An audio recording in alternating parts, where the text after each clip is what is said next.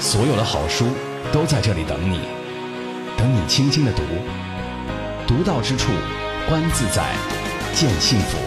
A good book is a good friend。你的私人电台书房，你的私人电台书房，南海轻阅读。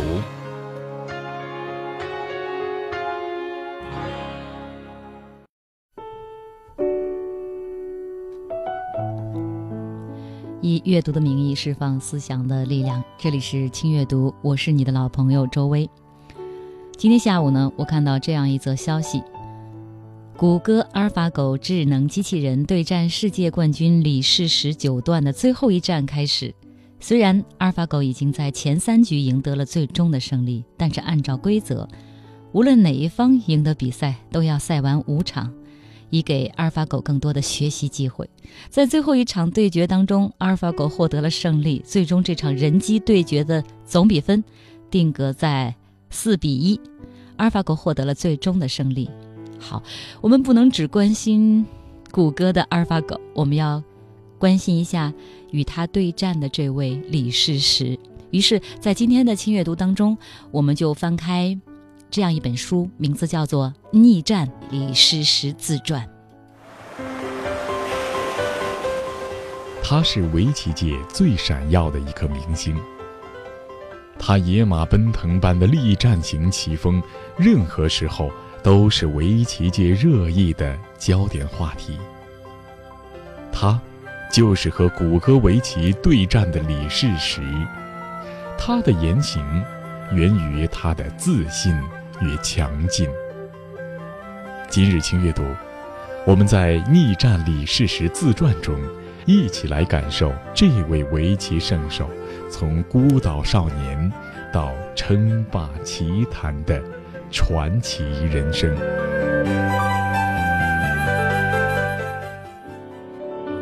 李师石是八零后，从小呢随父亲下棋，十岁呢到全甲龙道场学棋，是一位任性叛逆的男孩子。师傅严厉一些，他便逃课跑了。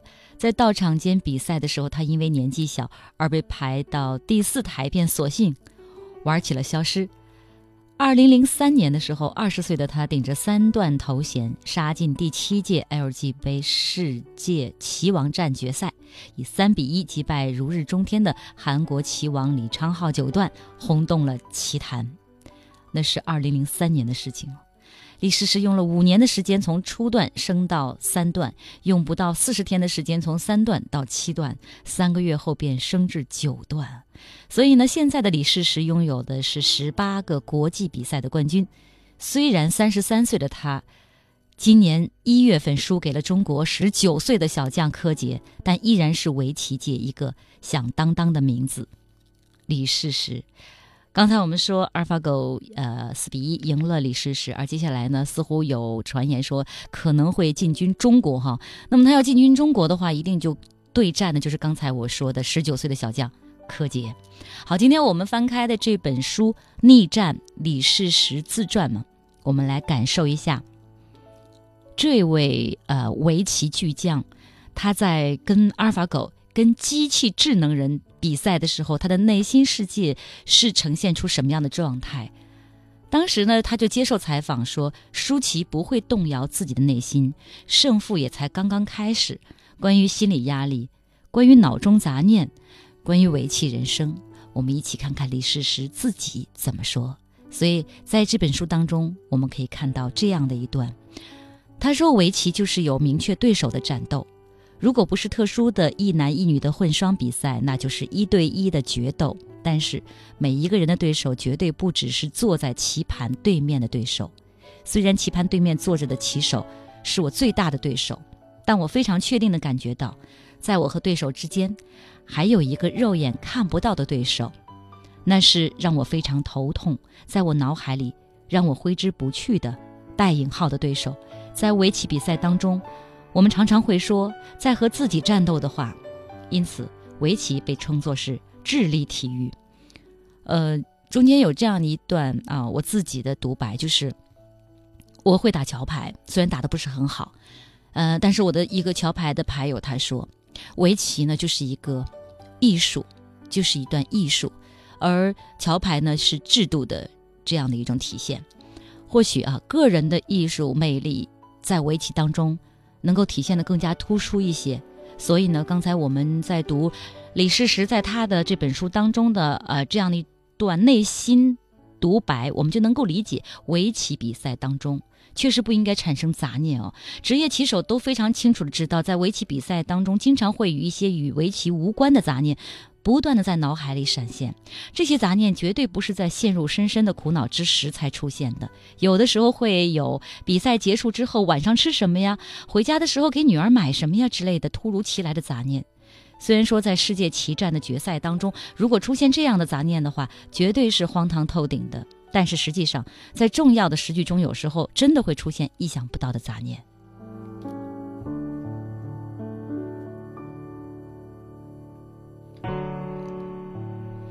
好，李诗诗说：“那如果这种杂念出现的话，怎么预防？怎么办呢？这就需要有退而求其次的对策。杂念产生的时候，应该如何处理？每一个人都有各自的办法。”如果是职业棋手的话，由于各自的性格不同，会选择比较符合自己性格的方法。就我个人来说，与其费尽心机的想要根除这种杂念的产生，还不如去考虑如何应对已经出现在脑海里的杂念。如果今天棋赢，那我就去吃烟肥肉，喝一杯烧酒，或者是比赛结束之后打电话给女儿，问她想要什么东西，这样富有技巧的处理。就可以消除杂念给对局带来的影响。如果脑海里产生了杂念，那么就要顺应这种心灵的感应，可以暂时把杂念搁置在一边。但是，如果出现了现在是应该想一想我生辰八字好不好的时候，还是到了需要把精力集中到对局中来的时候之类的自责的想法，一边为杂念干扰，苦不堪言，那么就会被这样的想法束缚住大脑，杂念也挥之不去，结果。自己的内心动摇，无法正正当当、中规中矩的去下棋。这个时候就一定应该像流水那样，不管遇到什么样的困难和阻挡，要顺应变化，继续向前奔流，继续不动声色的对局，不让其他人发现自己的思想波动。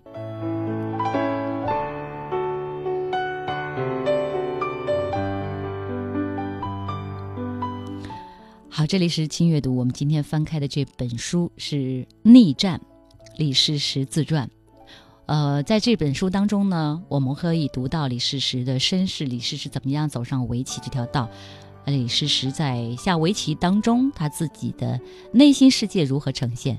好，接下来这一段呢，是一成演绎的这本书其中的一个片段，我们一起来感受一下。在我的记忆当中，有两三次是不会忘记的。有父亲打的，也有教练打的。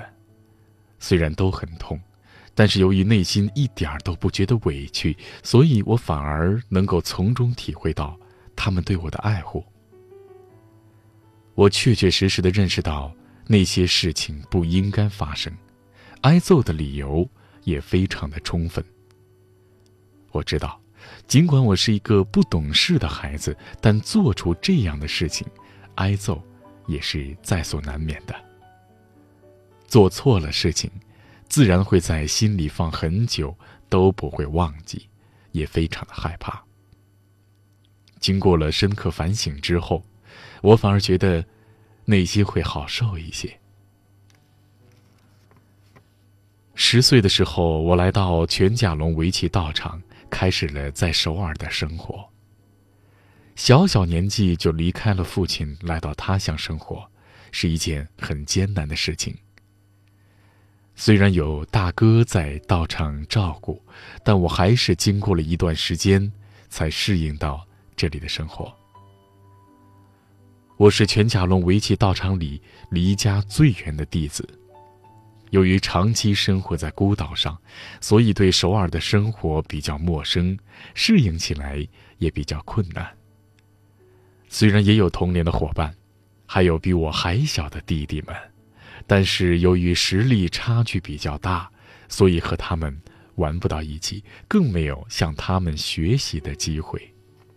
在道场和我一起学习下棋的人都是哥哥或者姐姐。在道场寄宿的孩子们中，年龄差距是一岁至四岁，有两个姐姐，一个大我八岁，一个大我十岁。在道场当中，几乎是没有和我同岁的，只要是比我大的人，我都叫他们哥哥或者姐姐。道场的生活总是从围棋开始，以围棋结束。我一天的生活安排是：早晨在道场旁边的宿舍吃饭后，就到道场学习；中午吃饭后回到道场学习，然后是运动；晚饭后回到宿舍。不上学的时候，我从早晨到晚上一直待在道场里，与许多比我年纪大的哥哥和姐姐们下棋。我当时的目标就是要入段，成为职业的棋手。至于学业，我想在入段以后去努力，也是来得及的。但是要想完成职业棋手的梦想，绝对不是一件容易的事儿。虽然每年都会录用一百多名裁判员，但是职业棋手的名额只有区区几个。要想成功入段，简直比上天摘星还难。当时我十岁，读小学三年级，就这个年龄来说，应该是更喜欢在学校里。和小朋友们一起玩一起淘气。虽然道场里的哥哥和姐姐都对我非常的照顾，但是他们都比我年龄大，我必须礼貌的对待他们，说话也得注意分寸。当然，这并不能说明我是一个非常安静本分的孩子。在道场里，我经常说一些吓唬人的话。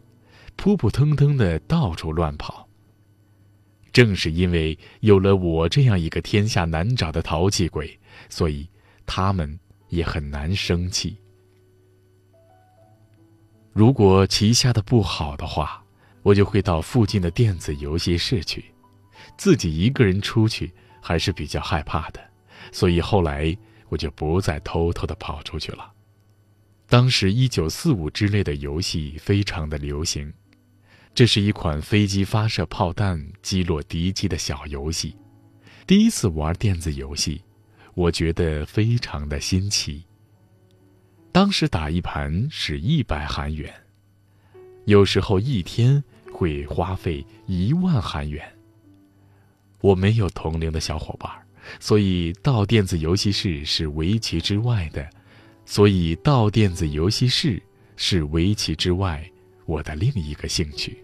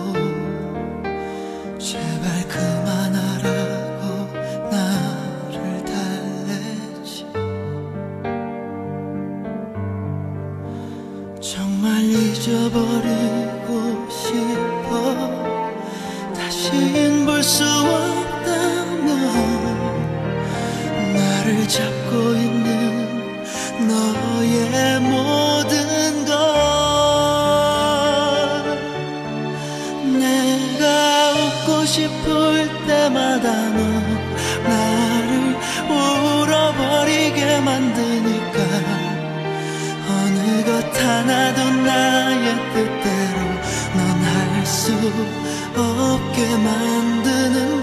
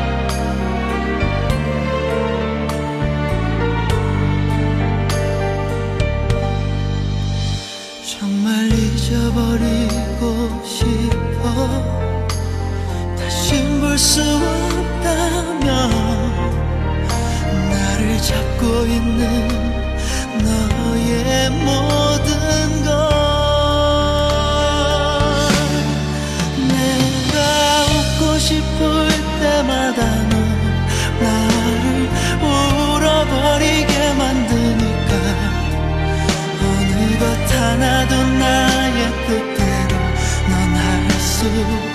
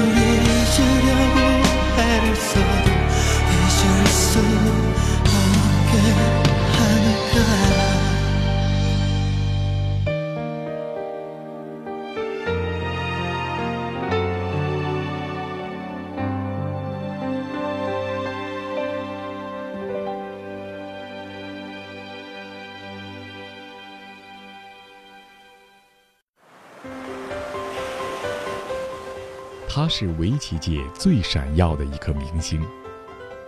他野马奔腾般的力战型棋风，任何时候都是围棋界热议的焦点话题。他，就是和谷歌围棋对战的李世石。他的言行，源于他的自信与强劲。今日轻阅读，我们在《逆战李世石自传》中。一起来感受这位围棋圣手从孤岛少年到称霸棋坛的传奇人生。请阅读，我们今天读的是《逆战李世石自传》，当然是因为这段时间大家都非常关注人机大战，尽管输了，可是有很多呃喜欢李世石的围棋高手也好。呃，围棋迷也好，他们都会在网上呢陈述自己的一种态度。这位呢是金庸迷，围棋爱好者，他写了一段文字，很想跟各位一起来分享。明知王过错不再重真，就好像李世石在围棋上也没有开倒车，也没有不如前辈。他是有作为的一代君王，十四个世界冠军，仅次于先王李昌镐。他的力战之风。给围棋以新的可能，他的僵尸流人人切齿，却长期奈何不得。世人皆欲杀，武艺独怜才。漫长的十年中，不论如何小一辈如何野蛮生长，浪涛般一波波冲袭，他始终是这一时期最强的胜负师。他没有做错什么，只是历史选择了他。来当这个捍卫人类围棋尊严的最后的武士。如果阿尔法狗之类的人工智能早六十年出生，对手会是吴清源；早二十年，对手会是李昌镐；如果晚五年，对手可能会是柯洁。可是阿尔法狗偏偏是此时此日诞生，所以他的对手只能是李世石。的确，李世石不像个宗师，他桀骜不驯，不按常理出牌，有时对前辈、对规则也不够尊重。特别是前些年，经常惹是生非。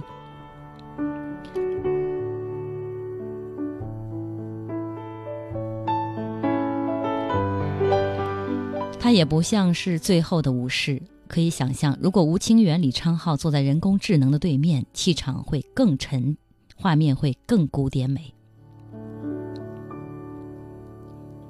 在我们的感觉里，让小李来代表人类这个宏大的词，总似乎压不住台。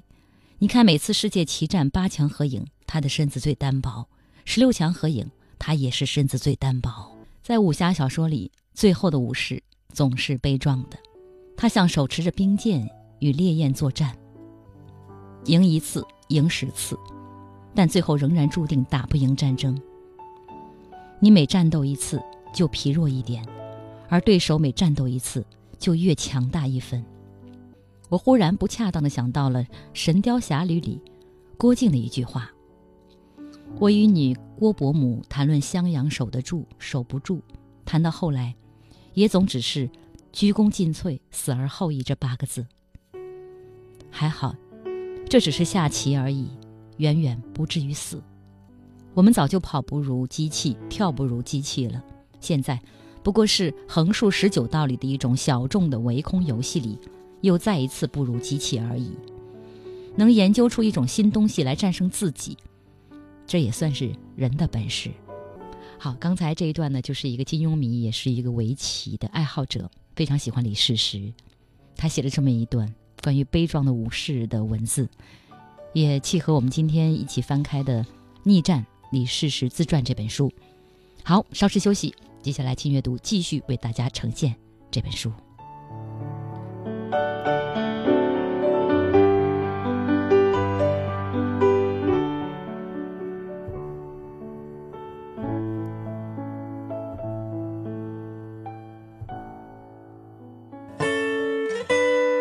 轻阅读的听众，大家好，我是刘墉。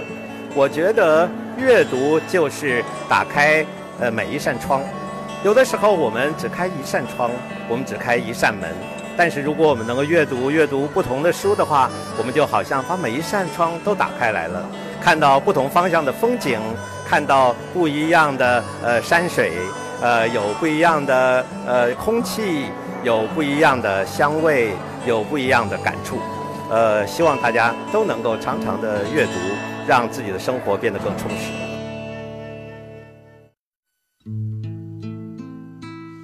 我叫朱锦绣，我是杭州纯正年代书吧的女主人。我的书吧坐落在西湖边宝石山腰，在书吧内可以看西湖的实景中的八景。因为我做了我先生的微童话剧，所以被朋友们冠以一个名称叫“微童话王后”。阅读是自由的，而且在读书中间，你会进入另外一个空间的感觉，思维会都不一样。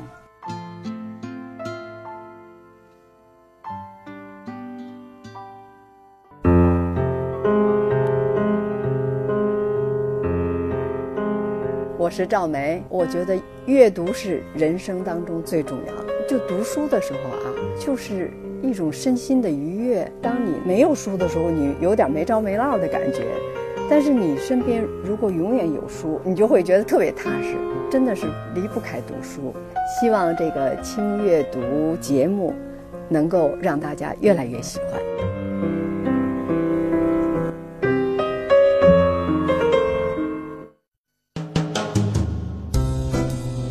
我是心机的作者之一，雪城小林，轻阅读为我们打开了一扇窗。我是心机的作者之一，陈思静，轻阅读让我们海外华人了解了祖国的变化。希望轻阅读节目给我们更多的精神享受。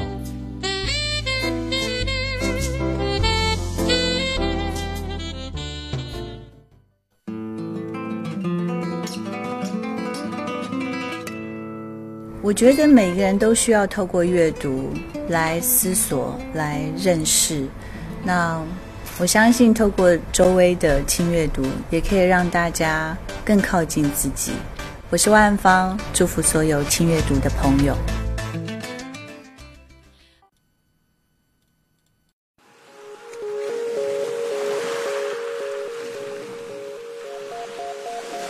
所有的好书都在这里等你。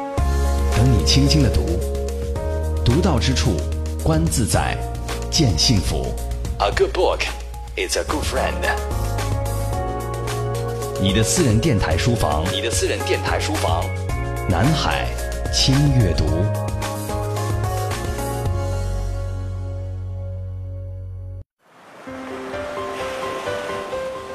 他是围棋界最闪耀的一颗明星。他野马奔腾般的力战型棋风，任何时候都是围棋界热议的焦点话题。他，就是和谷歌围棋对战的李世石。他的言行，源于他的自信与强劲。今日轻阅读，我们在《逆战李世石自传》中。一起来感受这位围棋圣手从孤岛少年到称霸棋坛的传奇人生。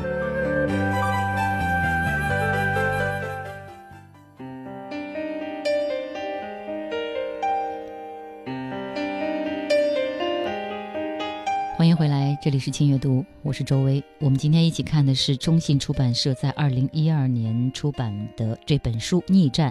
李世石自传这本书当中呢，主要呃李世石去阐述的关于怎么样抛开自己在对弈时候的杂念。他举了一个例子在书里面，我们一块来呃回忆一下，当时二零零一年第五届 LG 杯棋王战，他的杂念如何让他产生了很大很大的挫败感。他说：“由于脑海里出现杂念而崩溃，令我刻骨铭心的这次经历。当时我在五番棋的决赛中取得二比零的领先优势，夺冠，气势冲天。只要在后三局的比赛中取得一次胜利，就能拿到职业生涯第一个世界冠军。第三局一开始，形势对我非常有利。进入中盘阶段，我占据压倒性优势，第一个世界冠军似乎马上就能拿到手。”就在这个紧急关头，我的脑海里慢慢出现了杂念。我终于要品尝到世界冠军的滋味了。由于这样的想法在脑海里不断的闪现，我的心跳开始加速。我的对手是谁呀？世界围棋第一人李昌镐九段。面对这么强大的对手，我能够三比零封李昌镐夺冠，内心应该会有多激动呢？我当时内心的狂喜简直无法用语言来表达。于是，各式各样的想法。一下子涌现出来，占据了大脑的空间。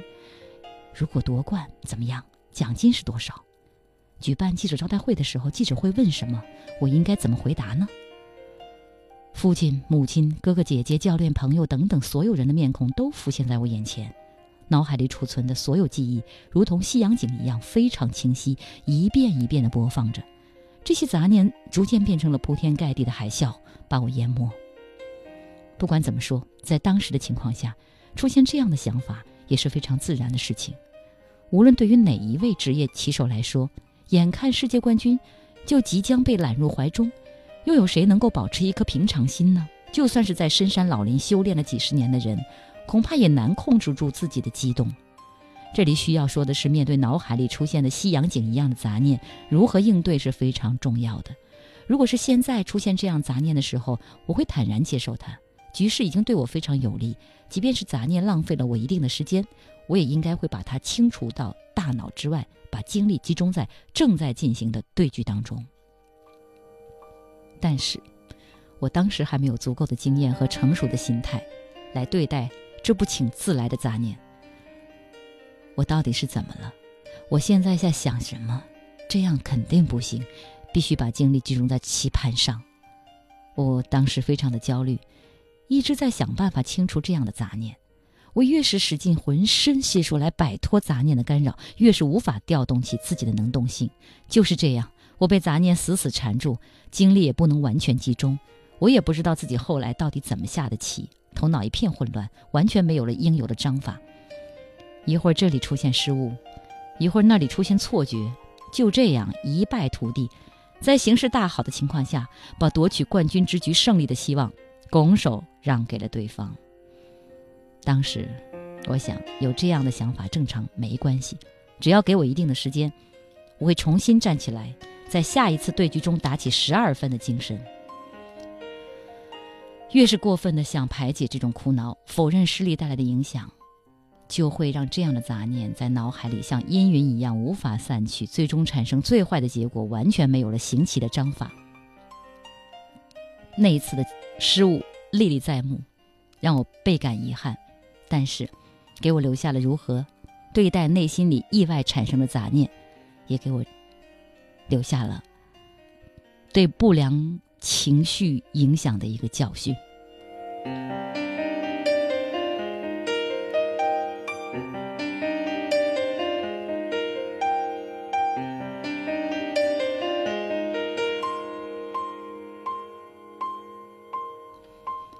无论多么伟大的学者，都无法准确的预知明天世界上会发生什么事情，尤其对于围棋领域的情况也应该是这样。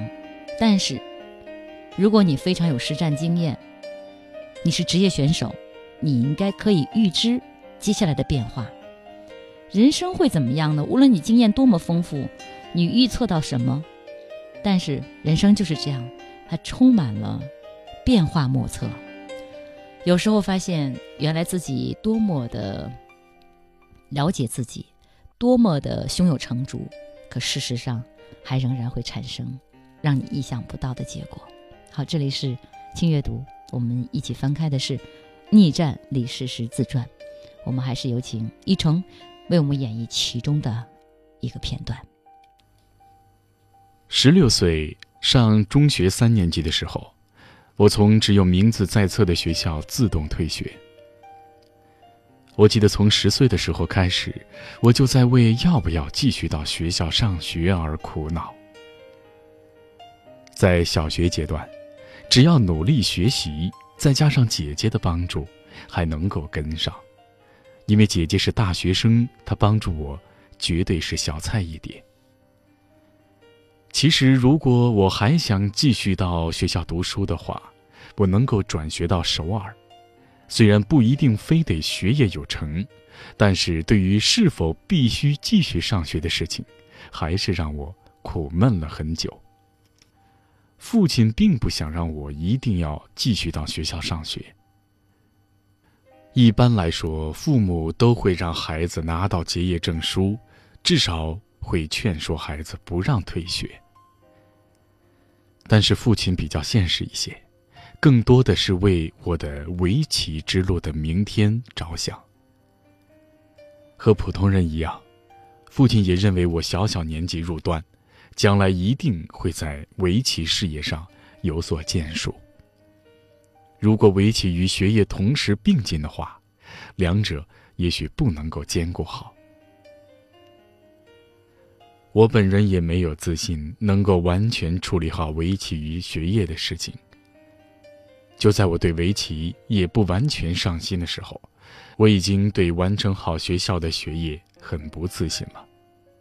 如果真的是想围棋与学业兼顾的话，那真得下决心，付出百倍的努力。身为棋院研究生的时候，我会抽空做一些基础性的作业。但是，自小学五年级开始，尤其是入段前后的那一段时间里，我已经感觉到，如果不下围棋的话，我什么也做不了。就这样，短短的一年的时间里，我的功课比同龄的孩子落下了很多。但是如果有重拾学业的机会的话，我完全可以赶上他们。但是。问题是我的意志没有那么坚定，而更为重要的是，我也没有信心相信自己能够把学业努力到什么程度。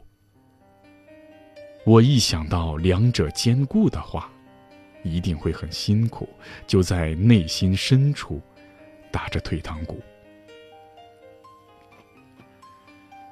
退学的那一年，我的父亲去世了。父亲的去世。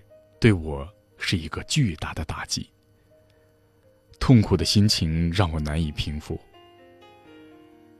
我记得父亲的理想是当老师，他最终却放弃了自己的理想，把全部的精力放在培养子女身上。父亲常把“一定要看到小儿子夺取棋战冠军”的话挂在嘴边，而我深深的为。没有能够让父亲看到夺冠的欢庆的场景，就这样闭上双眼撒手人寰，而感到特别的内疚。而即使无法夺取棋战的冠军，就是能够尽全力取得好的成绩，也应该让父亲生前能够高兴一下。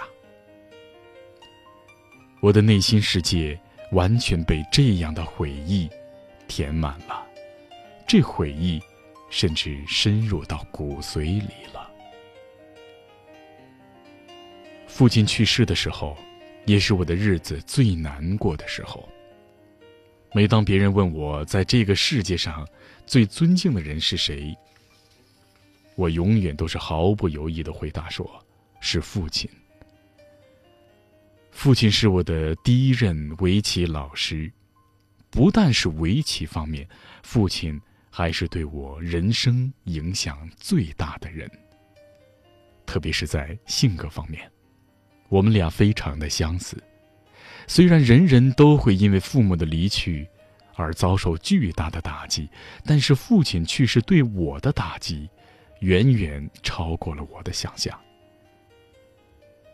由于很长一段时间里无法摆脱父亲去世带来的打击和影响，我的成绩一直也不太好。自一九九九年开始，我才慢慢的从父亲去世的打击和影响中走出来。棋也下得顺了，成绩也逐渐好了起来。虽然没有特别好的成绩，但我的内心心里非常的清楚，我的成绩在一天一天的提高。自两千年开始，我开始出成绩了，直到那个时候才确定，我重新找回了自信心。下围棋的时候，我时时刻刻都在告诫自己，一定要竭尽全力。但是，我还缺乏那种不赢棋誓不罢休的杀气。父亲去世后，我才慢慢的开始培养这种非赢不可的杀气。我为什么现在才这样啊？如果父亲健在的时候能够有成绩。应该多好啊！就是带着这种后悔和内疚，我的胜负欲望和杀气也逐渐提升起来。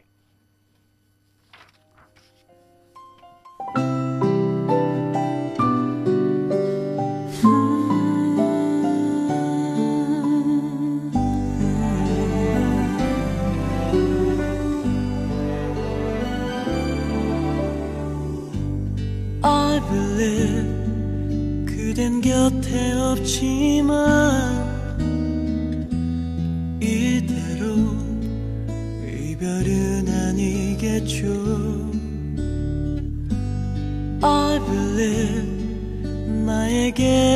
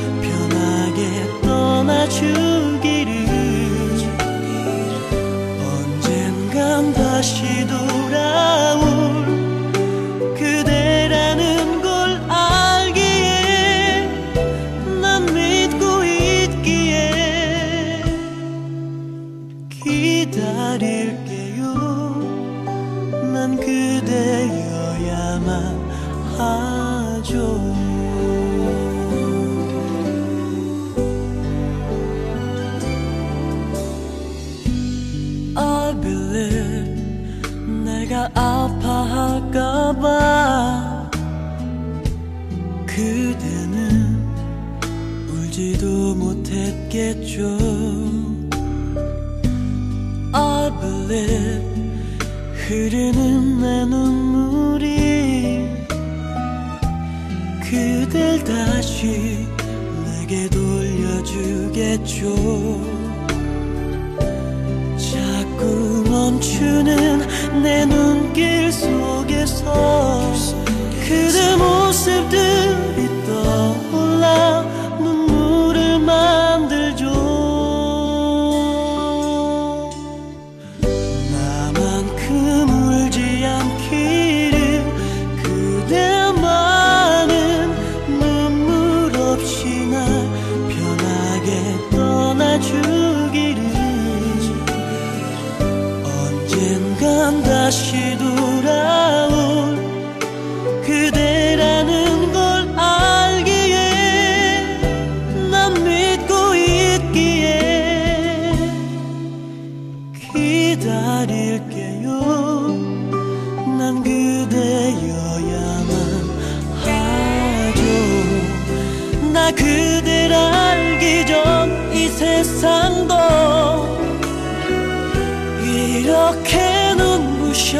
눈부셨는지 그 하늘 아래서 이제 눈물로 남겨졌지만 이 자리를 안 지킬게요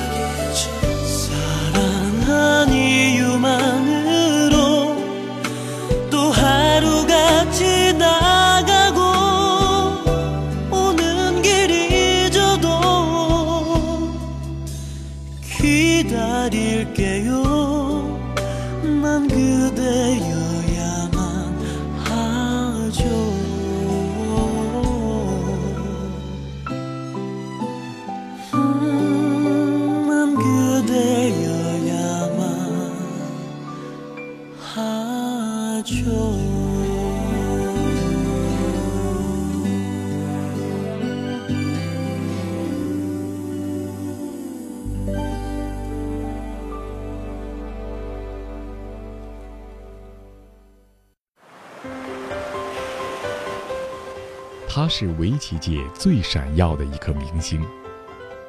他野马奔腾般的力战型棋风，任何时候都是围棋界热议的焦点话题。他，就是和谷歌围棋对战的李世石。他的言行，源于他的自信与强劲。今日轻阅读，我们在《逆战李世石自传》中。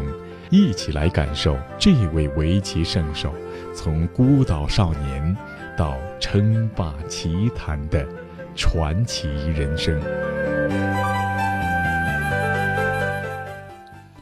刚才听到那首歌的时候，我就突然想到了，当李世石再战阿尔法狗的时候，他的可爱女儿助战。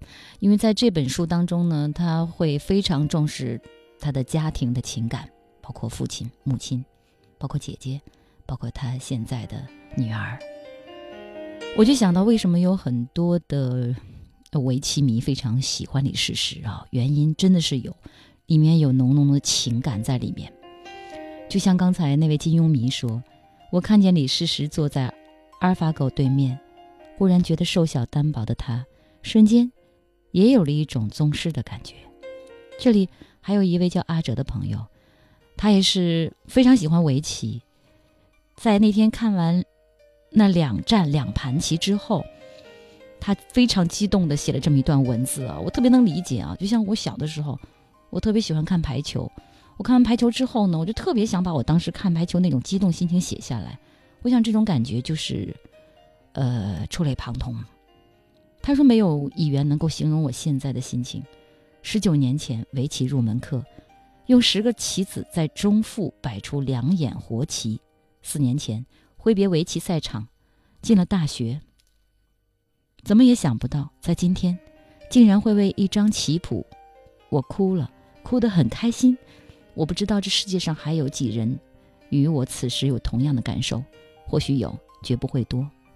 我不奢求读到此文的人能够理解我在说什么，但是，我要把我看到的记下来，不是纪念。而是感激。我发现，在情绪中，我只能记录下我的情绪，却无法写出这情绪的由来。虽然我自认为清楚的知道它的由来。写一篇抒情的文章很容易，但没有什么太大的价值。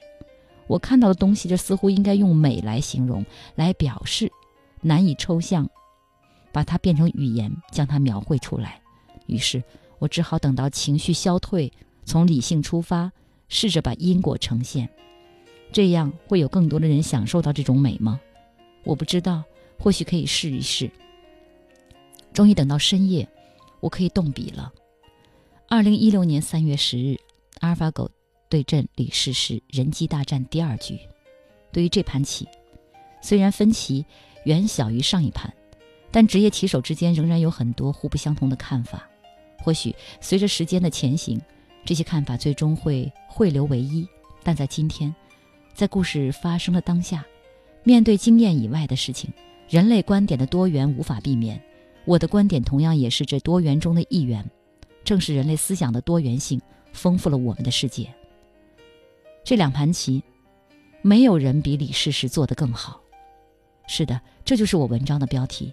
我知道我说服不了所有的人，这样的标题也不是我一向的风格。但是在铺天盖地对李世石的质疑声中，我必须把我看到的讲出来，因为我不相信这些质疑是出于恶意。我只能理解为，有些我看到了的东西，人们没有看到。每个人的认知体系不同，对待事物的态度也不同，对此没什么好指责。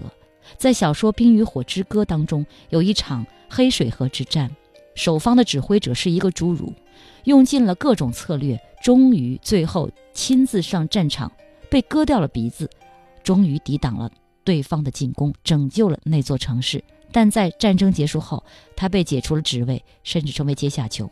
他所做的一切，人们并没有看到。没有关系，我把我看到的东西讲出来。我想，这就是我在看李世石跟阿尔法狗对战的那种情绪、那种激动以及感动。今天在轻阅读当中，我们不单纯跟各位一起来分享《逆战》李世石自传当中的一些文字和他的心路历程，我们也希望能通过这样的节目，能够把很多。喜欢围棋的爱好者们，他们对待人机大战的很多看法，也呈现给每一个读者。是的，就是一场围棋，就是一场人机大战，错引来了这么多、这么多的围观以及这么多的反馈。我觉得这本书给我留的印象最深的就是关于李世石如何对付他在比赛当中的各种杂念。其实人生。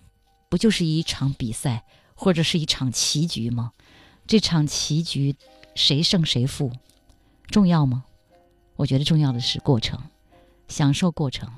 当我每每看到，呃，网络上这幅照片，李世石和他的女儿，他的女儿特别温柔的、特别欣赏的笑，有时他也露出这种会心的欣慰的笑的时候，我觉得其他算什么呀？何况机器。也不是人脑来做出来的这种编程吗？好，下一站阿尔法狗是到中国来吗？不知道，我们拭目以待。那我们今天的轻阅读也到这儿，要跟各位说再见。我们下一期再约，拜拜。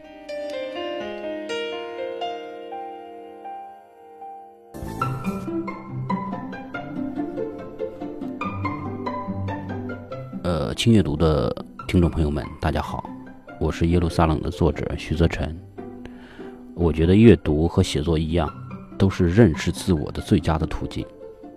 希望通过阅读，我们都能越活越明白。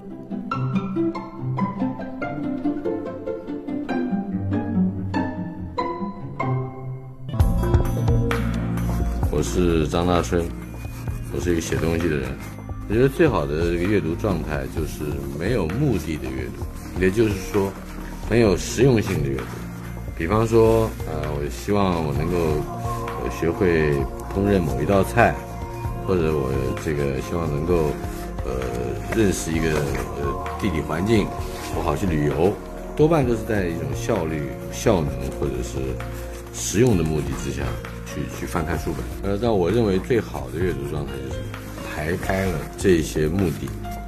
而且呢，还真是能遇到一个就是你自己会感觉很意外，的，一本呃能够满足某一些非功利性的好奇的呃这种书，这是最好的一个状态。